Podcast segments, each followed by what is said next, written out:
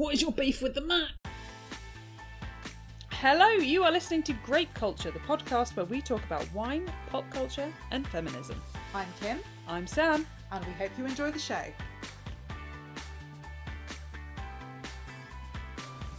On this week's episode, we are going to be talking about the book and TV show Daisy Jones and the Six by Taylor Jenkins Reid.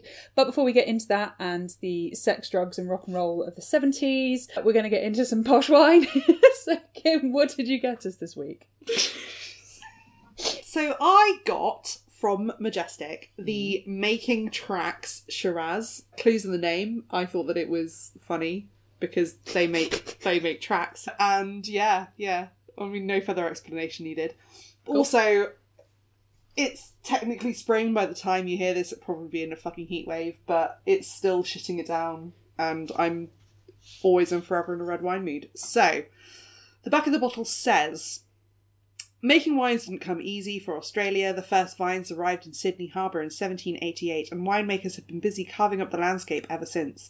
Making tracks is a tribute to this Aussie endeavour, boldly daring to go where none had gone before. Do it in an Australian accent, please. Absolutely not. Okay. This Shiraz is from South Australia, big and juicy, fruity and smooth. There are th- there are three O's. Okay. Extra smooth. a true Aussie classic. The tasting notes on the website are Shiraz is Australia's star grape. This is bold and full of dark bramble fruit, everything a big Aussie red should be. And there's plenty of flavour for the price. Jammy blackberry and blackcurrant, pepper and vanilla spice, excellent with beef short ribs. So specific. Love it. Very specific. Nice. So yeah, crack on. Grand. Let's let's open it. Let's get it in our faces. Don't mind if I do. Ooh, ooh, ooh. I like the smell. Cheers. Mm. Me too, it's like alcoholic Ribena. Yeah, very very much alcoholic Ribena. A bit Vimto-y. Mm. Notes of Vimto. Ooh, ooh. Ah, oh, eh. Oh my god, that What's the- happening in my mouth? The blackcurrant. It's so blackcurranty. Do we think it's more Ribena or Vimto? Important question. I think it's more like dilute Ribena. I was going to say Ribena. I, I, Mm. it's all, more on the Ribena spectrum. Yeah, Ribena Spectrum. That's a good band name. I would go and see Ribena. It sounds like Regina Spektor, but like a tribute band. Yeah, I'm up for that. Yeah. Ribena. Also with the cranberries. Mm. Come to our fruit festival. Anyway, so back to the wine. I quite like it. yeah, I do too. I was concerned after having white pre-drink that it was going to be a bit cloying, but it's very light. hmm It is quite light. I think that's the Ribena-iness of it. The Ribena Rioriness. I was worried that I wouldn't be able to taste it, having had red pre-drink, but Right. it's quite a distinct flavour, I think. Yeah. It's nice. And it's not as heady, vanilla-y that you get a lot of Shirazes. I think it will be if there is a headache to be had, it's going to be a sharp headache at the end of this. Yeah. Daisy Jones and the Six. Daisy Jones, Davy Jones, Davy. Jones's Locker yeah, and the Six. and the six. Yeah, so we are discussing a combination of both the book and the TV show. The book was adapted for Amazon Prime and came out recently. So we both watched the full series, we both listened to the audiobook, which is a very different experience, I imagine, than reading the book, but we'll get on to that. Mm-hmm. Would you like to give a potted summary of Daisy Jones and the Six for anyone who might convinced not that I can, but I'll? Great. try. Okay. Sure. So Daisy Jones and the Six is a mock documentary transcript, I would say, of a famous rock band from the 70s that basically they had two albums, one one album as Daisy Jones and the Six, one album as the Six. Hu- huge tour. They were absolutely phenomenal. And then they just broke up and never, and no one really know, knows what happened. Hmm. They all went their separate ways.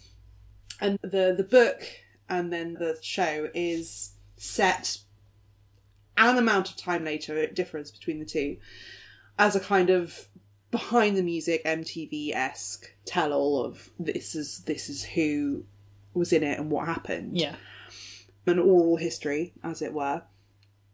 And it follows two separate entities Daisy Jones, who is a the daughter of rich parents who was sort of neglected and otherwise unloved, who was very much a muse of various artists in the 70s, but has dreams and aspirations of being a songwriter herself and is a really like fiery Oh, she's character. redheaded and fiery. I know, Ah. I know.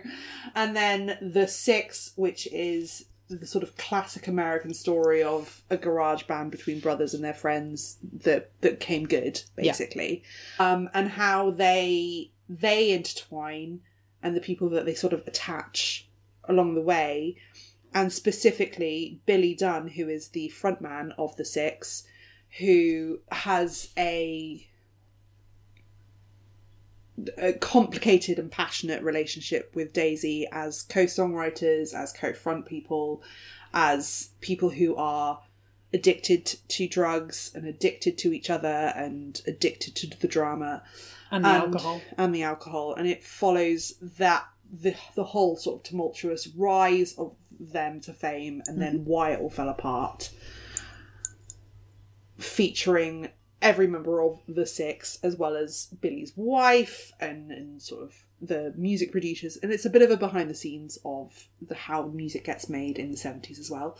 And Yeah. it is loosely not very loosely based on fleetwood mac. It's so Mac. It's like even the design of the logo and everything. Yeah. Yeah. It's it's very very Fleetwood Mac rumours era reminiscent after Yeah. Lindsey Buckingham and Stevie Nicks joined the band. But yeah, I I'm not that au fait with Fleetwood Mac. Like I know I know some of the songs, but I I don't know the full history. I came to them quite late in a kind of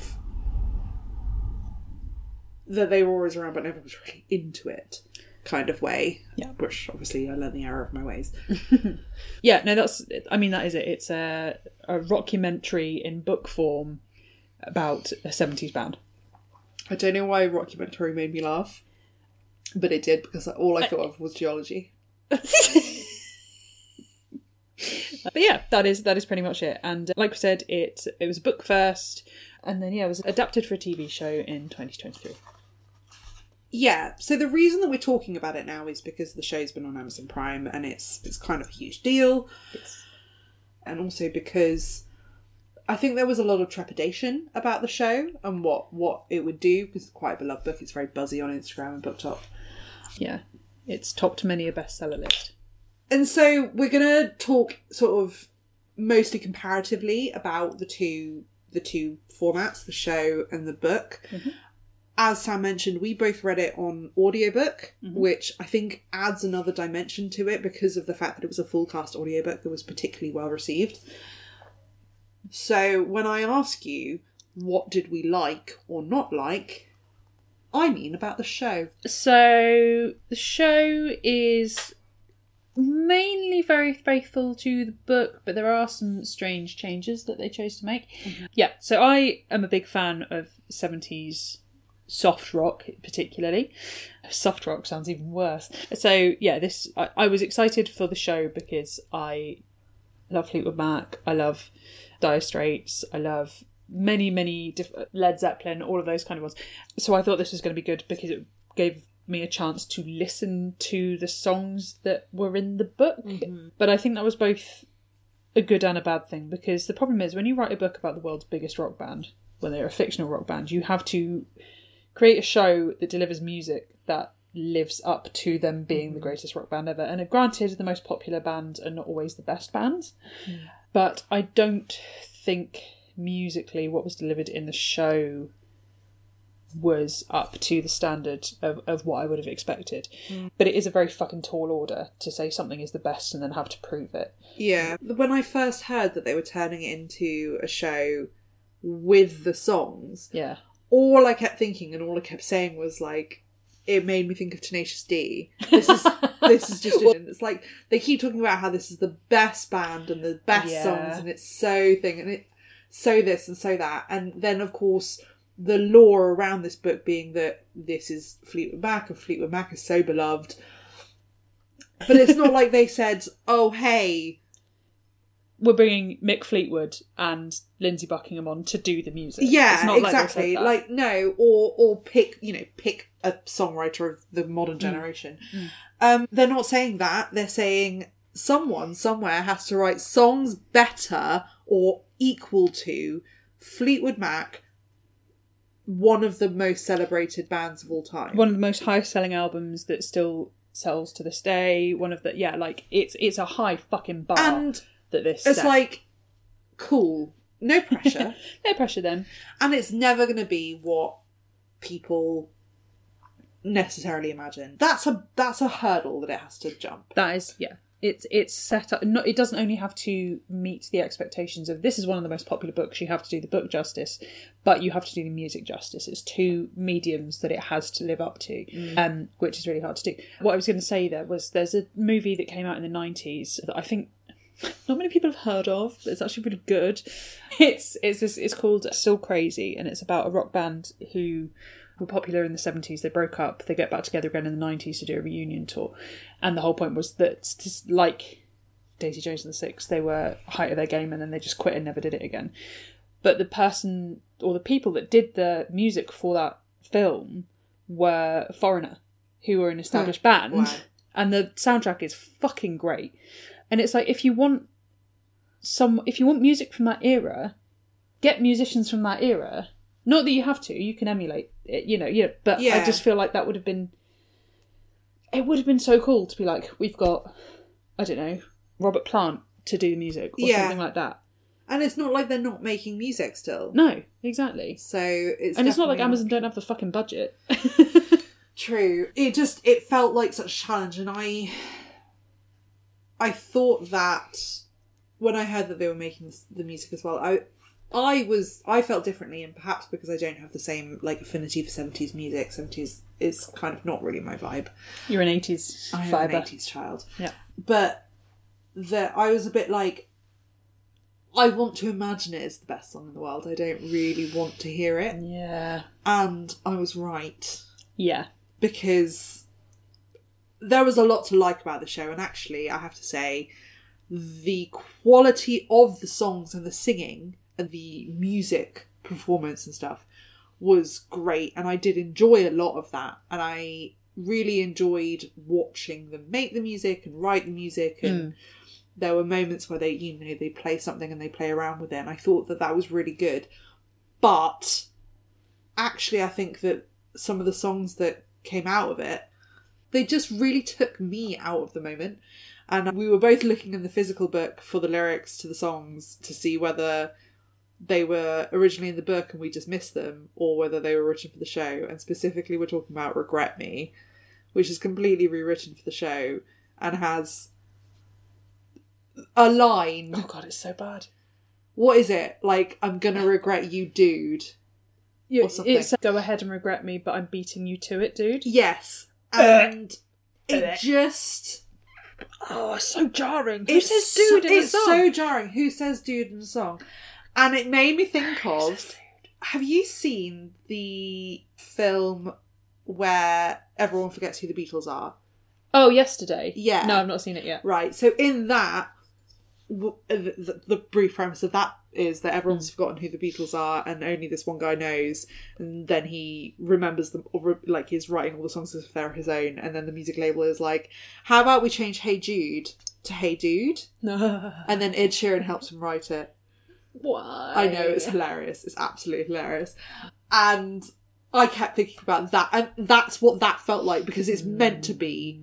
How could you change this song to to include dude? I mean, fucking seriously. It- and this in this show, I kept thinking like they're making such a big deal about the word dude in this song, like it's like a really like cutting It's- line. It's because as well that that Oh. particular line is sung at the end of the chorus with no backing instrumental. The vocal is sung on its own, so it's really fucking stands out. Yeah. It's not like an accidental dude. It's not like a dude you just slip in phrasing. Wait. But it's a deliberate dude at the Yeah. end. and but it ah. also it's meant to be in the premise of the the show this is the song that she writes to get back at him basically burn.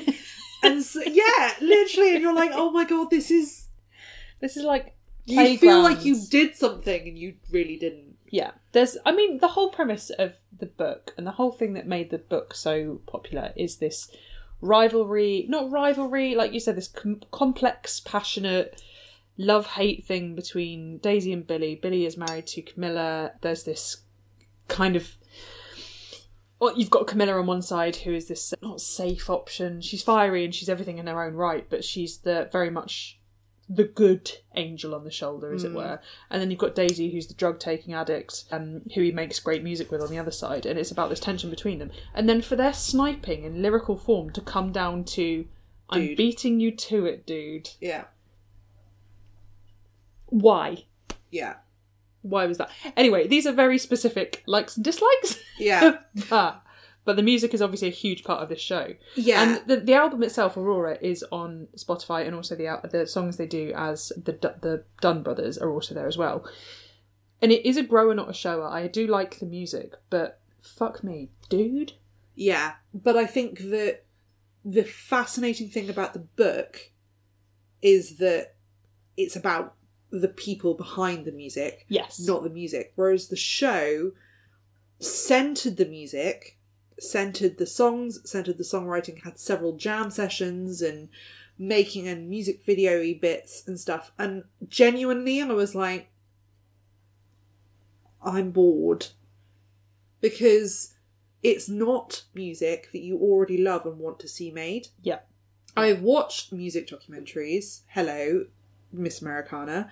and I have been fascinated to see and would continue to watch how songs get made, how lyrics be- like change and and and how Evolve. yeah evolve and how they work like i i swear to god i've watched the clip of taylor swift coming up with the lyrics of getaway car a thousand times but i don't know these fucking songs No. they're not real songs to me No. and they weren't real songs until the show decided to make them real songs and i am more interested in everything else that's going on and it took i think if you'd cut out like even half of those scenes the show would have been shorter and got to the bits that i liked faster Yeah, it's true though that like you don't have the investment in, in the writing process, and therefore it makes the writing process really quite boring to see for three episodes straight.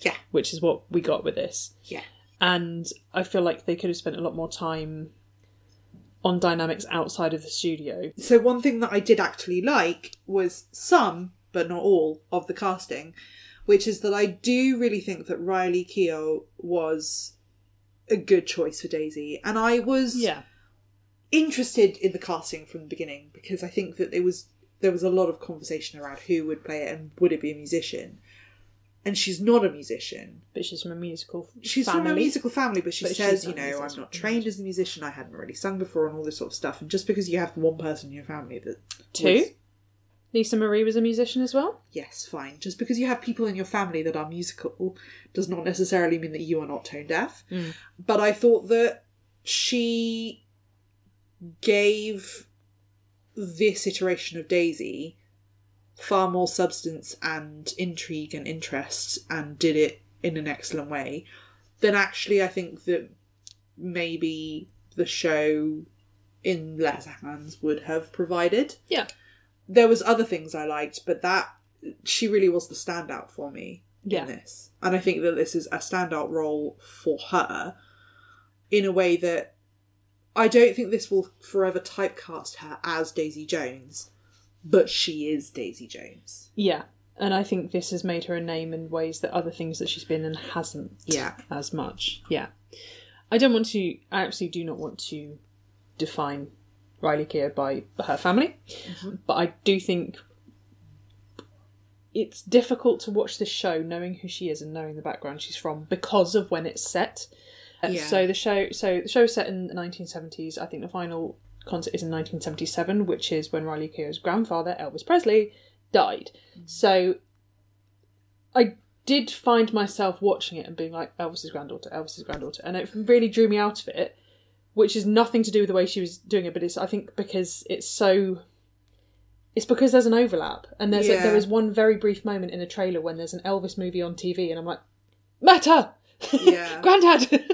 she did a great job. But I almost think that she surpasses it Yes, or defines herself separate from it in a way that you could go into this show being like, okay, let's watch Elvis's granddaughter. What? oh yeah, yeah. And you you could end the show being like, oh my god, Daisy Jones.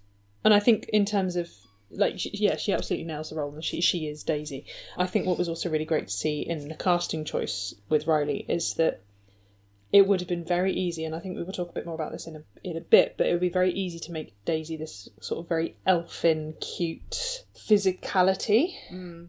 and Riley Keough is she's tall, Yeah. she's very beautiful, but in not a way that is celebrated as much in Hollywood as it should be. And I Yeah. think that was really cool as well. Yeah. She's more athletic. It's it's that they didn't choose, for example, a Jennifer Lawrence esque, who I think was considered for this role, mm.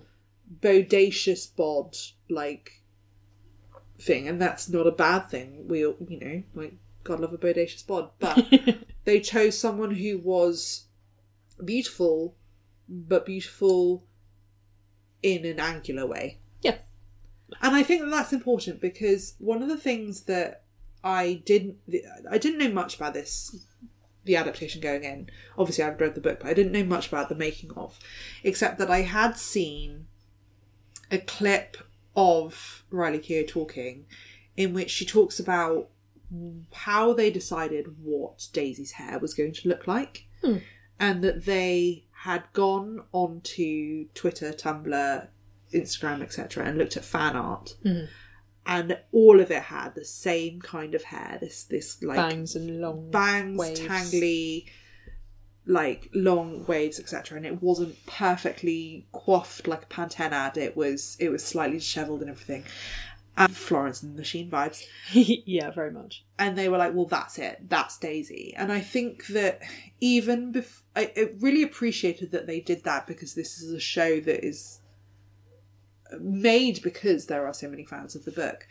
But I also think that the showrunners, maybe even before casting Riley Keough, was that they did a similar thing, which is they really thought about,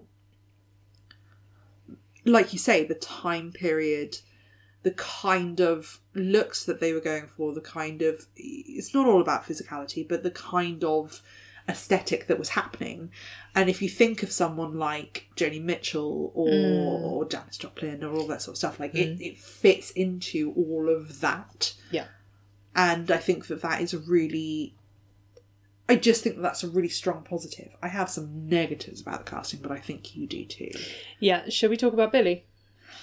Yes. Let's talk about Billy Dunn. So Billy Dunn in the series was played by Sam Claflin, who most famously played Finn in the Hunger Games. Yeah. Is British actor, has been in other things as well, but that's probably the thing he was known for best before this. I think his performance was pretty strong. What I don't and you will always get this with any book adaptation, his physicality was not what I what I pictured for Billy. What do you think? I strongly agree. His performance was excellent. Hmm. Like he was very good. He's a very good actor, and this was it was very well played. And I understand why they chose him hmm. for the kind of stringy vibes. But he's not what I pictured Billy No. as. Now, what did you picture Billy as? Because I think we talked about this off mic. Yeah, we did. So I pictured Billy as like solid, kind of not not fat, just like solid middle America, double denim wearing, less angular, more like that. Whereas Sam Claflin is like a very good looking man, but he's also very, very planed, very chiseled, Very and chiseled. I saw Billy with a tiny bit of a tummy or Yeah. something, I said to or some more stubble. and I stand by it, that I saw him as Blake Shelton light. Yeah, yeah, I like a that. younger, slightly more attractive slightly less jaw. Blake Shelton. And bearing in mind that Blake Shelton was at one point voted sexiest man alive, I don't Which think is that I'm um, fair about this. Yeah, well, people gonna people. And I feel bad because I say this, I've said this about Sam Claflin before, which is that when he was cast as Finn in the Hunger Games, who is described as like the most beautiful person in the world and rippled and chiseled and blah blah blah blah, and he's so hot and he's so beautiful and blah blah blah.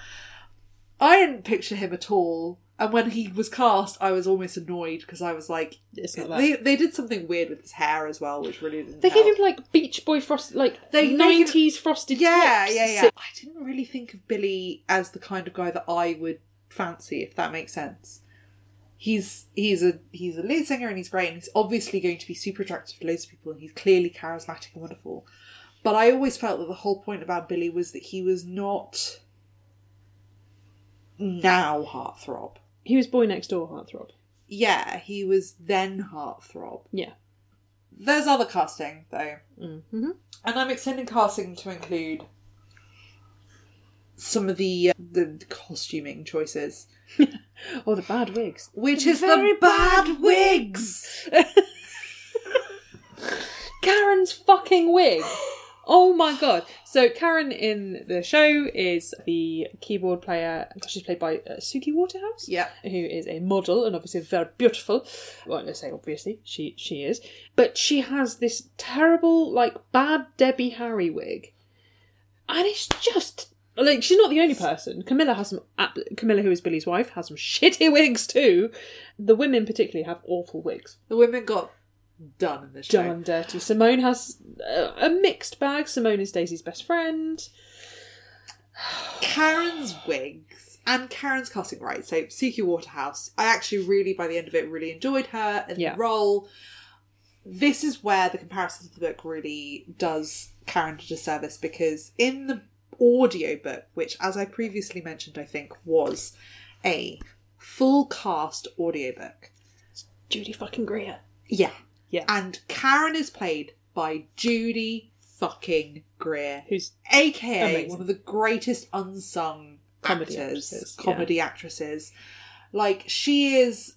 If you don't know who Judy Greer is, first of all, shame on you. Why are you listening to our podcast? Second of all, she is the the best friend in every rom com. She's, She's in Archer. She's in Arrested Development. She's in oh my god, she's in so much stuff. she's in Twenty Seven Dresses. She's in Twenty Seven Dresses. Um, she's just fantastic. She's yeah. hilarious, and her performance of Karen is incredible. Mm. And no disrespect to Suki Waterhouse, a quite a bit more believable.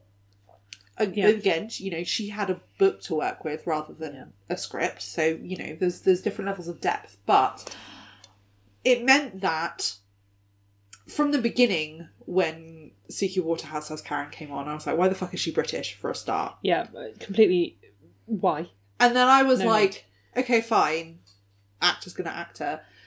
She's clearly really beautiful. She's lovely to look at. We'll put but- Sam Claflin in it, who's British and given an American accent. We'll bring Suki Waterhouse in and keep her accent. sure, Great. whatever. Sure. But I was like, okay, no, she's doing a great job. She's, she, I really, I really liked her. Actually, she was one of the characters in this show that I thought she wasn't given loads to do, but did quite a lot with it. Hmm. And she has a difficult story. But at the same time, I felt like, and I felt this with a lot of the plot lines, which I think we'll we'll get into, is that there was a lot of sidelining of her story Yeah. and how brilliant and revolutionary and awesome she was and how important she was to the characters in it. Mhm. You know, she wasn't just a side character, whereas in the show she's a side character. Like everyone's a side character in the show, and I think that that's what really annoys me. Yeah, it's a show of two leads and six side characters. And I just Seven. felt like they did they did her wrong, but they didn't do her like the most wrong they they did her was that terrible, terrible wig. Oh god, it was so bad. It was like she was wearing about five bumpits Yeah, underneath. yeah. And you know, a back comb is a back comb is a back comb, but that was not Yeah. the one. But yeah, that's the casting. And then obviously, in, in terms of other characters, we had had Graham, who is Billy's brother and is the guitarist, lead guitarist in the band. I thought he was fine. He rem- he seemed Oh, like I he's liked him. he seemed like he would be cast as a hobbit in a current remake of Lord of the Rings, but he was fucking would though. right. You're Right. so right. You're so right. Yeah, like he looks like he's asking for second breakfast all the time. Oh, Um, you just want to give him a hug Yeah, all the time. yeah. He was he was very cute, but I always imagine Graham as a lot more like stoic and the quiet, sensitive one, rather Yeah. than like uh, the which didn't. He just Rather seemed a bit needy, A bit of a dweeb. a bit of a dwe- he was a bit dweeby, yeah. But I think that was more the characterization than the casting. Yeah. There was uh, who did you hate? Eddie. You didn't oh like Eddie, did you? God. Right, are we the- ready for? Uh, let's Who's the about the others we Okay, get we'll come back to Eddie. We'll circle back to Eddie. Then, so it was Graham, Eddie, Billy, Daisy. Oh, the drummer, Wa- Warren. Warren. Warren. I loved Warren. Warren Big fan of Warren. was perfect. Warren was a drummer. Warren's casting, Warren's like portrayal, the most authentic part was Warren. I'm I just, Labrador. as soon as he came on, I was like, I I love you for I hated you in the book in the sense that I you know like misogyny and all that sort of stuff, but like you are exactly what you should be. In fact, you are more lovable. And oh my god, the bit where Eddie leaves the band by just walking away from the bus, and Warren's in the bus waiting for him to come on the bus. And I was like, no, no, my baby, no, what are you doing? Why would you hurt him? How dare you? he was the most cinnamon bun. Oh my god, he was just Um, like, I just want to be happy. Like, I'm having the Yeah. best fucking time. He's like, I'm in a fucking. Ba-. He was the person that they all should have been. Not that they should, you know, should all be the same, but he was just like, we're in the biggest fucking band in the world, guys. Isn't this great? Oh my god, we're making music. Isn't it lovely? Look at us, we're here. everything Ah, is great. I've got a movie star girlfriend. Like he was very I was loved great. him. yeah. So yeah, kudos Team to Warren. that. Yeah. But yeah, so Warren, Warren, Eddie Graham. Well, we'll come back to Eddie, Billy, Daisy. Though in the book there is, I'm going to touch on this very briefly, and we'll talk about some of the changes in a bit. But in the book there is a sixth member, which is why it's called Daisy Jones and the Six, which they just conveniently gloss over by going, "Oh, but, uh, but maybe it's funny that there's six of us when there's only five. Oh, no, the other way around. There is another member of the band called Pete, who is Eddie's brother, who is one of the guitarists and he just is very non-problematic, non-problematic in the books. Marries his childhood sweetheart Yeah. and is just along for the ride. But they they they cut him early on. They kind of the amalgamated him. They did. So they Yeah. amalgamated Pete with the the original bassist who became a dentist. But in the book there was a bit more to that in that there was an original bassist called Chuck who left and, and died in Cambodia during. He was Vietnam drafted War. to the army. Yeah. Yeah. And then they brought in Eddie, and that Pete was the bassist, and they brought in Eddie to be rhythm guitar and all this sort of stuff. And it was. I understand why they did it, but it did a disservice, I think, to some of the stuff. And then there's Camilla, who is the wife, Yeah, She's who's so played much by more- Camilla Morrone. Morrone. She's so much more than the wife, But she comes into it as Billy's girlfriend. but she comes Billy's into wife. it as Billy's girlfriend and then wife. Yeah. And and then there are that as you mentioned, there's Simone, and then there's Teddy, who's the music producer, and Rod, who's the tour manager. Who's fucking Timothy Olyphant? Oh. Why? Excellent. and we as you said, I think that we're we're shortly going to have a break. Mhm. I just want to talk about Eddie. You really didn't like Eddie. I don't remember hating Eddie this much in the book. Eddie was a brat in the book as well. Eddie was a brat in the book, but in the show, he was fucking insufferable. I literally so hmm. when I was watching the show for this episode, I had a pack of post-it notes next to me, which I was trying to be terribly, terribly organised this time because normally Sam's super organised and makes excellent notes, and I show up with wine and feelings. And this time I was like, I'm gonna show up with wine, feelings, and a post-it note. the big three. Yeah. So, and I did that, and I had my post-it note, but except all I wrote was Eddie dash annoying. Like I wrote other things, but the main thing that I wrote was Eddie dash annoying. That was the main reason I wrote the post-it note because he was so fucking annoying, Mm. and he just kept getting more annoying. And honestly, in the last episode, spoiler alert.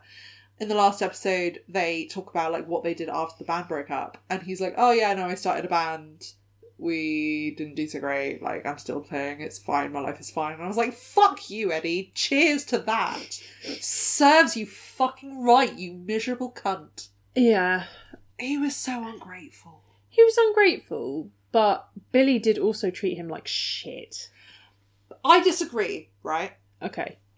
I think that at the end, Billy actively treated him like shit.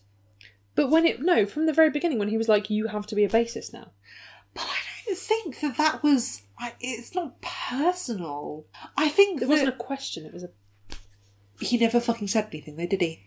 People weren't happy about it. Use your fucking words. Okay, fair enough. Are Fair you enough. a grown man? Do you have feelings for 20 years and then not fucking say anything? Use your fucking words instead of shagging someone's wife. Have you met men? Moaning. Have you met men?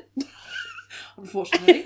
Sadly, we all have. I Um, just have a lot of feelings about people not using their fucking words. The only thing that Eddie did was shag Billy's wife in the show, which doesn't happen in the book. which doesn't happen in the book. And then like and then just piss about it. Like he's just a little piss pot. Like He is. He is the kind of person who would be like, "Oh my god, I'm in the friend zone." He- Oh, yeah. that's exactly why I don't like him. That's Oh my god, you're so right. Yeah, I I didn't hate him as much as you did because I thought the whole point was to be like, you know what, Billy's a cunt in multiple ways, and I think that quite a common band dynamic is the tension between the bassist and the lead singer. There are tensions within bands. There are common themes that pop up. Drummers are happy doing their own thing for the most part because no one can compete with them. Guitarists still fight about about things Yeah. and there will always be someone else who wants to be the front man. And so I found that believable, but I do think that Eddie should have left sooner. I just feel like he's hypocritical and a piss pot and one sided. I just I just really didn't like him and I think that I feel bad because actually a lot of the time, you know, it's not that I don't recognise that he felt away and had little little sibling syndrome, which Lord knows I can relate to. All right, Luigi. Yeah, but if if people discuss their feelings, Kim, where would the angst come from? In these, I would be out of a job. There you go. On that note, I think it's time for us to have a break. But before we do, I think we should probably talk about the wine because we've literally finished it. Oh my Um, god, we powered through. Yes. Uh, what did you think? Dangerously quaffable. Yeah. Well, clearly. Yeah. Yeah. Under an hour and it's gone. really drinkable. I've really enjoyed it. I said to Sam before we started recording that I was very much in the mood to drink this Tuesday evening, but I wasn't expecting to like it quite as much as I have. Sam, what about you? Yeah, I like it. It was. It's very like you say. It's very quaffable. You kind of you don't really realize you're drinking it, and then you're like, oh, my glass is empty. Yeah. ah, which is good. It is a light red. It it makes a big deal on the tasting notes about being oh, full body, and big, bold, and rich. And I'm like, I don't think it is bold and rich, but I don't think it suffers for that. I think it's it's good. It's it's a crowd pleaser. Yeah, I think this is a good. You could serve this at any point. You could have this with dinner, with beef short ribs, whatever it says Yeah. on the tasting notes. It's definitely one that, like, if you Any just had it lying around, or if you just grabbed it off the shelf, you'd be happy with it. Also, it looks fancy enough that if you went somewhere, you could be like, "Hey, I got you this." Yeah, that's so true. Cool. We're gonna have a break. We're gonna have a wee, and then we'll be back after the break to talk more about Daisy Jones and the Six.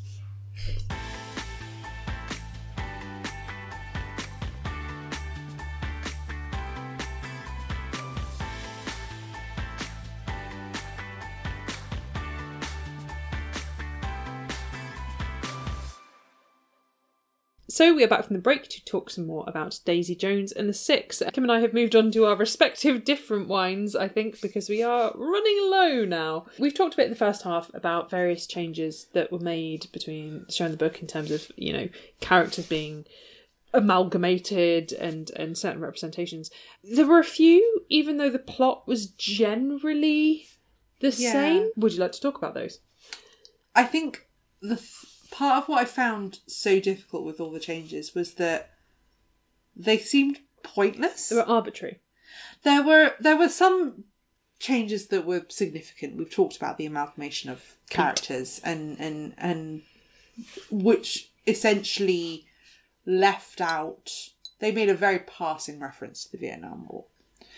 And it left out a huge chunk of the reason why this music and stuff was res- resonant at the time. Yeah. You know, that It rebellion and that that So politically charged. yeah, which is one thing, and is also something that I genuinely enjoy about books set in America, set during this era, because it's something that we don't learn about mm-hmm. in the UK. And there were lots of little changes around the the kids that they had, or a lot of the characters, or the way that people met people. Um, but I think one of the biggest changes that I thought you might want to talk about I know what this is. is Prince Nicky. Fucking Nikki. Oh, talk about arbitrary. So, in the book, Nikki is an Italian sort of prince, but not really prince because Italy doesn't have a monarchy anymore, but from a family that was royalty adjacent, who Daisy meets on a break after the band have recorded Aurora. She just fucks off because she's so in love slash annoyed with Billy.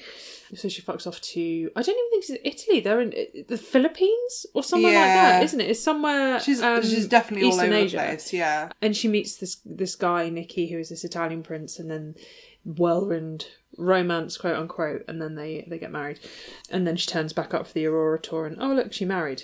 Spoiler: it doesn't mm. last very long. In the show, Irish For why? for for Kel purpose, and they don't even meet in the same place. They meet in Greece. He's from an Irish nobility background. He's still a douche. That they kept that. He's Yeah. still an abusive douche douche hole. But he's almost But less less interesting because it's like there's no real context. They don't. They get. This goes back to the pacing of the show that I think we talked about. Yeah, which they is really they get three up. fucking episodes of songwriting. songwriting and like one episode of Nikki. Mhm. I, I said at one point that Greece felt like a filler episode because Mm. it was like one episode of Nikki in which he goes from like isn't he great to oh he's a twat and it's like oh okay uh, what what like oh, I missed Yeah. this Yeah. And then also the whole thing is when they introduce him in Greece, it's almost like Daisy's found this new wholesome background and they get married and it's all very hippie but not there's not really the drug taking aspect when it's they're not there. hedonistic Exactly, it's not hedonistic, it's almost wholesome. mm. And you think he's this wholesome guy. And then they go on tour and then he's doing more coke than she is and all and this kind of thing. all about and, the it- coke and he's all man's all about the coke yeah to the point that Daisy takes an overdose and then he just leaves her and Billy has to deal with it. and then fucking comes back like nothing happened And then comes back and he's just like, oh, how you doing? It's like, you fucking left me to die in the shower, you cunt. Yeah, so it it doesn't marry up, whereas the whole point in the book is that they have this whirlwind and they are just this this hedonism is there throughout their, Yeah. their relationship and that that But he, also that he can- exacerbates the destruction the self-destructive side of Daisy. because that's who he is as well, but Yeah. also that you can believe that those things attracted each other. Yeah. Whereas in this, you believe that one side of Daisy, the side that we see grown up, you know, with Mm. with her life and her Sobriety. is attracted to this sobriety in him and and, Yeah. and this peaceful. That's like what you're supposed to feel, and yet you also get this setting fire of of chaos, and it they don't work. Mm. And I think that you're meant to, in that moment, get a glimpse of who she could be. I think that's what the show was going for. But again, they did that thing where they amalgamate a, a series of different moments Yeah. into one person and make it worse. Yeah. Yeah. I think that what this show tried to do a lot was show not tell. Hmm. And I think this leads me to another big change, which is that I felt during the book, my memory of the book, and bearing in mind I read this, you know, four years ago or whatever, was that their relationship was not consummated.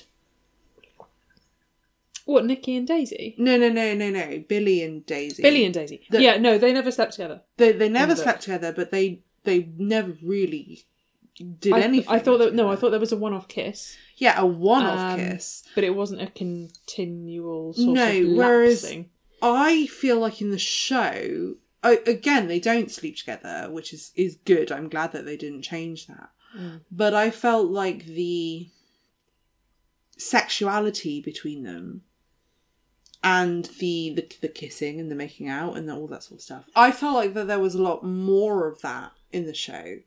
Like I and I might be misremembering the book, but I think that generally the tone of the book was in a weird way almost like what, yeah, Austenite, which is the, you get the lo- the longing Yarning. which I, you know, like, I obviously Love a yarn. very sexy, but I love a hand stretch. Uh, a flex. a flex.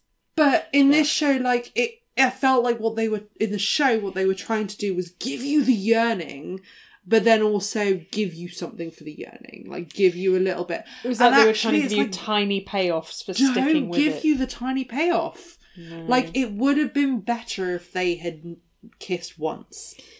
There was the moment in the last episode where they're like making out. They've just come off stage and they're making out, Because Billy had fallen off the wagon. Yeah. and- yeah. and I felt like that wasn't about.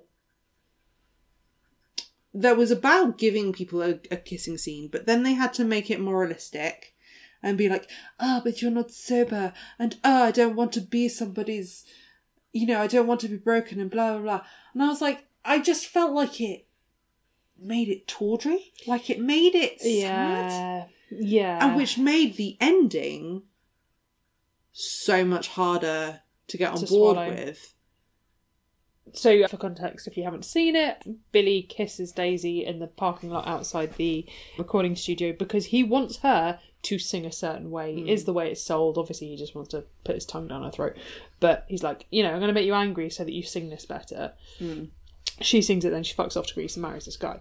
And then there's moments from that when they're on tour where it's all very close and blah blah blah, and she's trying to be sober or she's trying to create rules around her sobriety. Mm. And then in the final episode where you're saying, you know, they've just come off stage and they're, they're, they're kissing behind the kissing behind the scenes, it's like it feels like you've been cheated to go through this entire build up of like fuck they've had one kiss ah, hmm. ah, ah, and that's what's so good about the the book is that the, the longing is really there to then just cut to them snogging in the back of the of the stage you're like And it feels completely unbelievable.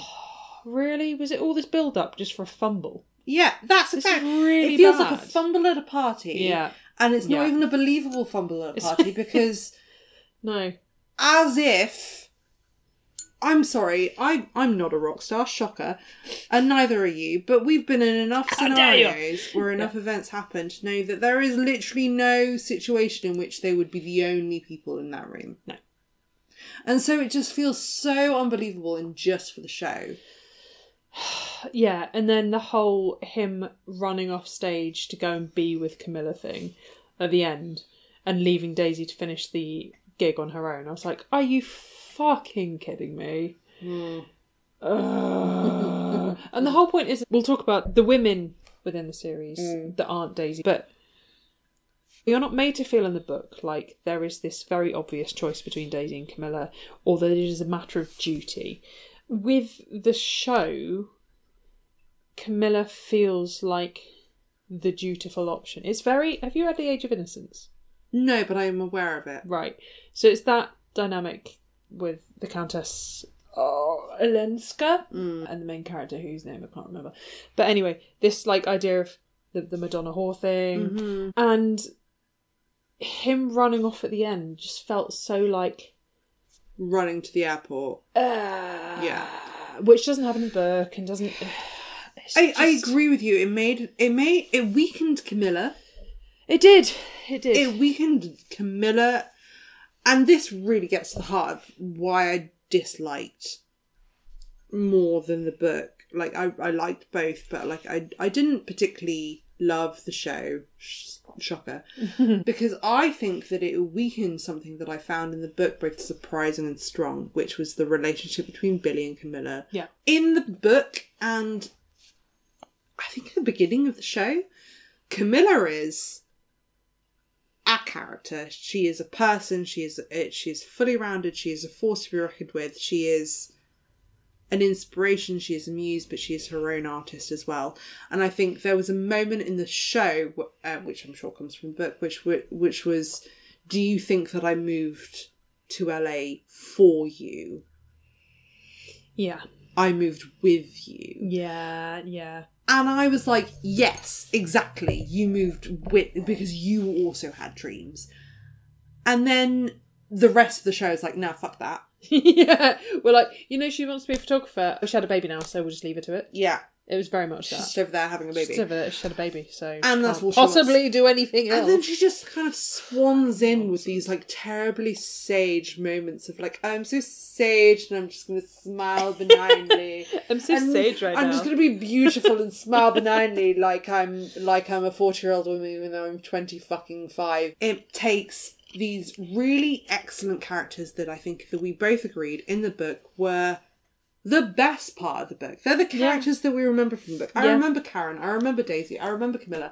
I, I don't remember fucking Pete. I don't remember Pete. I don't remember Warren. You said Pete two weeks ago when we were talking about this, and I was like, "Who the fuck was Pete?" I remember Julia, who's a fucking mm-hmm. child. I remember Simone, and it's like this show takes all of them and says, "Okay, well, what what trope can we make them? Can we make them the career woman who doesn't want to have a baby and is clearly a fucking bitch because of it?"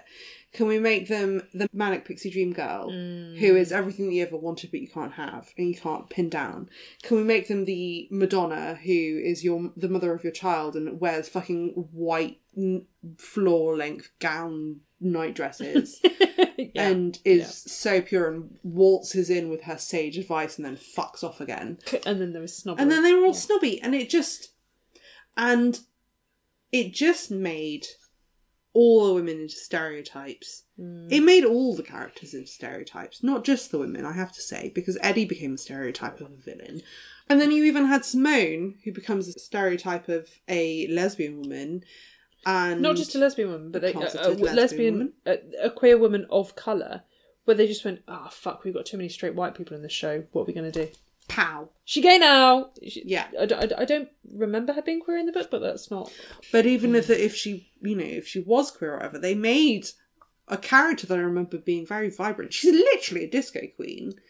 Isn't she the most fucking boring wet blanket, whiny character? Yeah, she was quite whiny. And I just felt like they did that. They, I think they did that with Camilla. In my mind, Camilla has always been a fire. Mm. She was, But she's like a smouldering fire, yeah, whereas Daisy's a hot, like flares up and Yeah. And I just felt like they really did oh they really did Eddie dirty. They but did- they yeah, did Camilla dirty. Yeah, they absolutely did. And I think they also did her dirty by having her sleep with Eddie because it well, A it's Eddie, um, but Yeah, B it was like they went. You know, we've somehow got to make Billy's anything justifiable, or we have to have this kind of balance and show that she's not perfect either. And the only way that they could show that she wasn't perfect was by having her fuck another guy. And it's like, do you know there are so many other ways you could have done this? It's not an eye, uh, and they did this sort of eye for an eye thing of like when Billy was was drinking and taking a lot of drugs, and obviously he mm. was repeatedly cheating on Camilla in the first time on tour.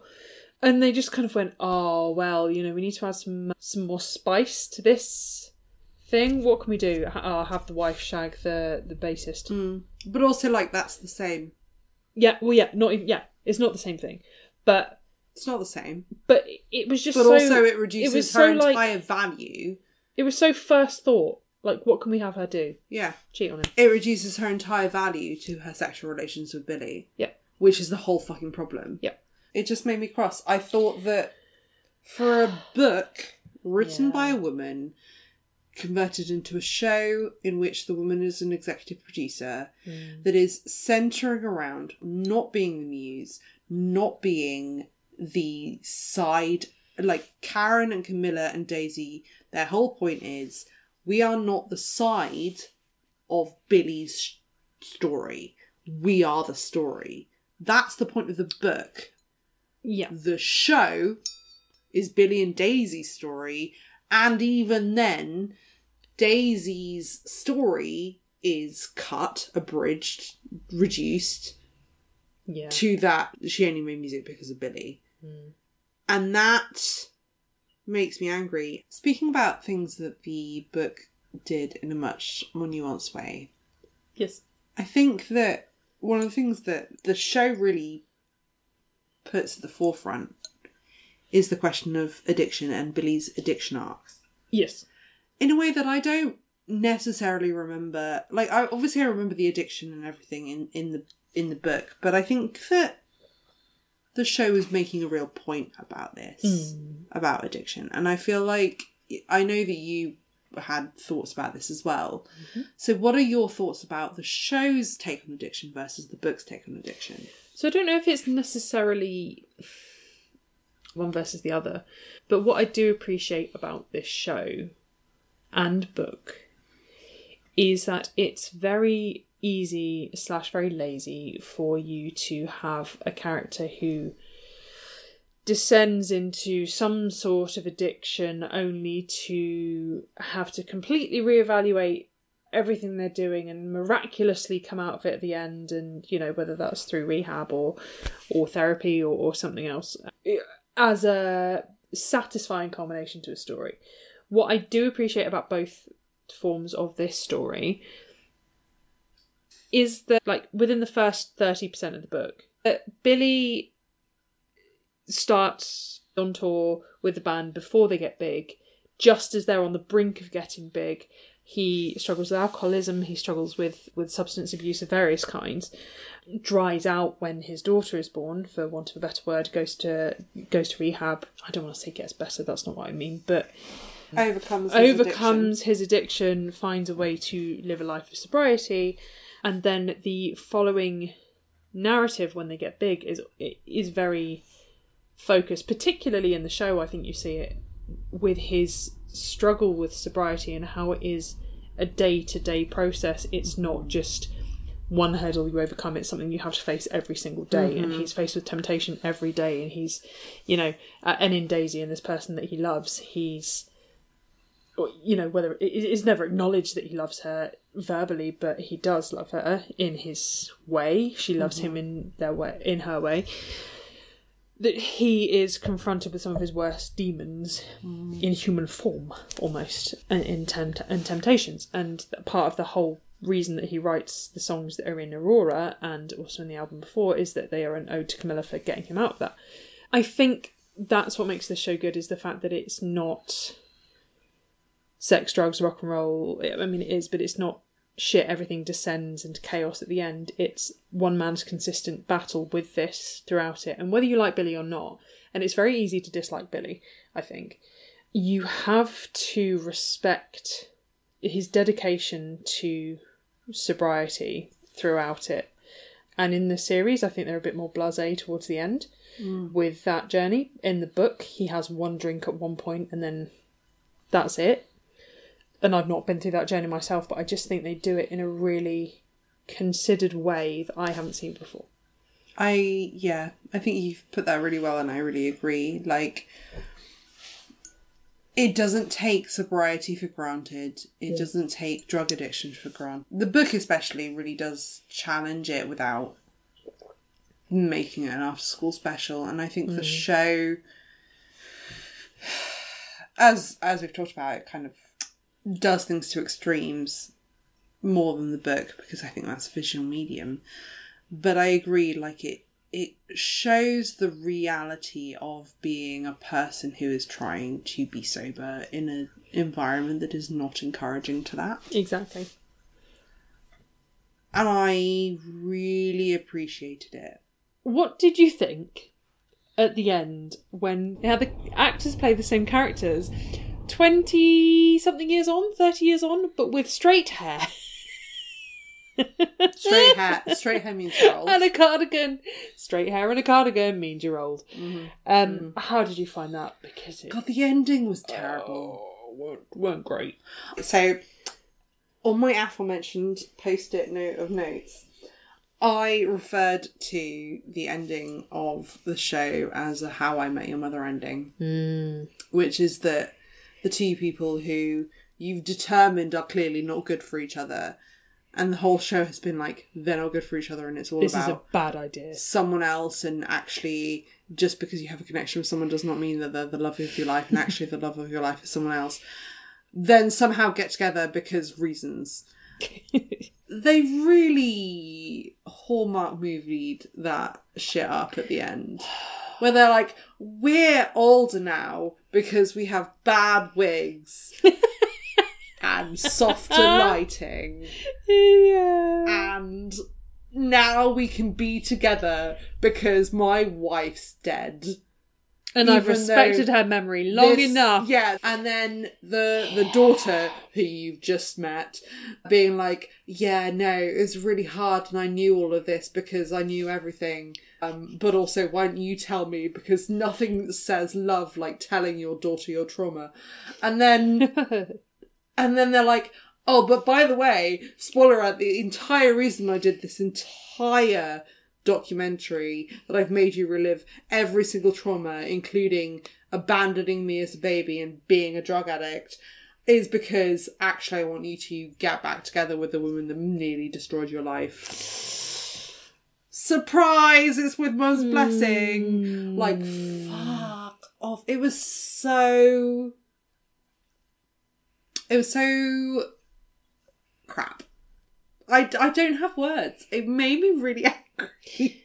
I think that there is an uh, there is a belief and there is a feeling in popular culture and stories and things that the person that you have a passionate balls out fight you know fighting etc relationship is the one mm-hmm. that is the love of your life that that's love that love is passion and disagreements and Taylor Swifting kissing and fighting and, and rain esque yeah. and that actually it does a disservice to the kind of love that I think so many people really truly experience, which is the we work on it, we love each other, we have our passionate moments, we have our steady moments of the Camillas of the world. And I consider myself more of a Camilla of the world. And I think it does a disservice to that kind of steady love. Yeah. Yeah, you're right. And one of the things that I think that I liked about the Daisy Jones book in the first place was that it did something for that. I left that book feeling like the heart of it was that you can have a hurricane come through and you can still have the foundation of your life. You yeah. can still have a love that you very love. beautifully put. Hmm. And then I feel like this book was like Chase the Hurricane. This show was like Chase the Hurricane. Yeah. And I think that that does a disservice to solidity. Very well put. I think that brings us to the end. It does. But before we go, we have wine and we have a show slash book to rate. How do you want to do that? Should we do it I as a think that we slow and, show and book separately? Yeah, I think Yeah. so. So let's start with the show first. How did you rate the show? So I did think the show was good. I know we've obviously given our criticisms on this. Mm. I think it is enjoyable if you're a music buff. I think it's enjoyable if you are a fan of a slow burn. Um, if you are looking for empowered female characterization, potentially not. And if you are looking for something a bit more complex, this might not be your thing. So I'm going to give the show three, bordering 3.5, mm-hmm. because I enjoyed it despite At my reservations. Yeah, Yeah. yeah, yeah. I I agree. I think that the show itself is is entertaining. Like I I Yeah. definitely think if I hadn't read the book, like I think that I'd find the show really entertaining. Yeah. It did make me the first like six episodes that I watched made me really fucking sad, which was timing more than Yeah. anything. But I I watched the last couple of episodes recently, and I I just think it's a really good show. It's well produced. It's too long, but it's very entertaining. I think three, bordering on three point five. So I think I'm gonna go with solid three Yeah. because I think that that's fair. And how about the book? I gave the book four, Mm-hmm. and I stand by that because when I gave it that, I think that I gave it that because I was disappointed in some of the ways that it ended, which now I've come to love, but at the same time, I think that it it lacks in other areas, which has almost come to light because of watching the show. So the development of certain characters and the exploration of certain narratives, I think, lacks, but I, I truly love the way, as I've said about Camilla and, and the the championing of a solid character. Drugs, seventies fanfare, rock and roll, not always going to be a hard sell for me. It's probably not going to be a five five grape for me, but mm-hmm. four grapes for me. Four. What about you? I gave the book a five mm. on Goodreads.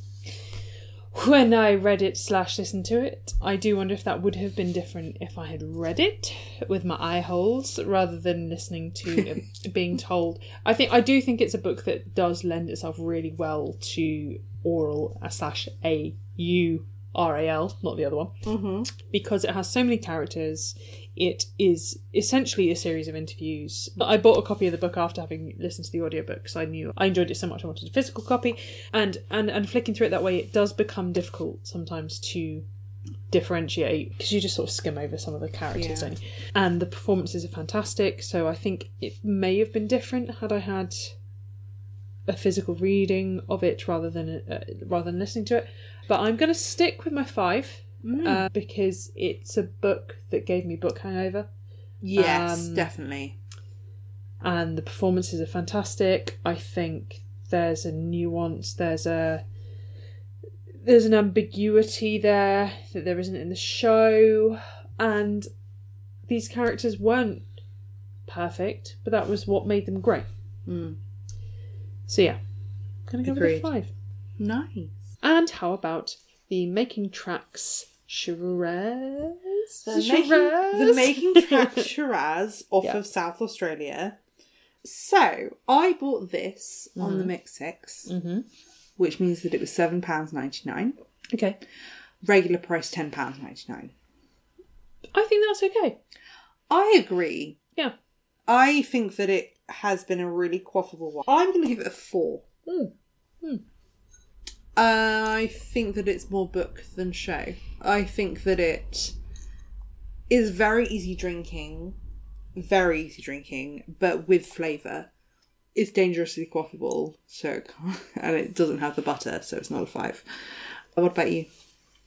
Yeah, I, th- I, I think I'm going to go with a four. Mm-hmm. Do you know what Daisy Jones is? Daisy Jones is you've been out, you come home with friends, you're chilling out, you're having some snacks, you're having maybe another couple of drinks, you want something You on. know you're going to have a conversation. yeah, You you, don't necessarily want to pay of a plot. attention. You might want something that someone can occasionally sing along to. You don't want But- the song. You don't just want music because you want something on the, on the Yes. screen. Yeah, Yes. it's so true. Yeah.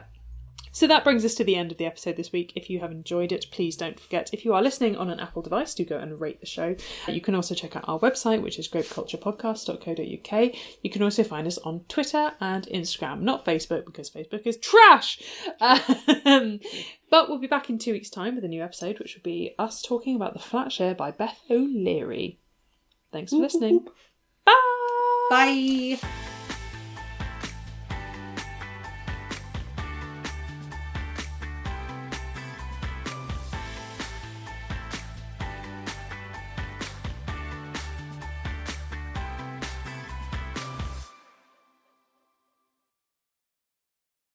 On this week's episode, we are talking about the book and TV show Davy Jones and the Six by Taylor Davy Jones. Davy Jones.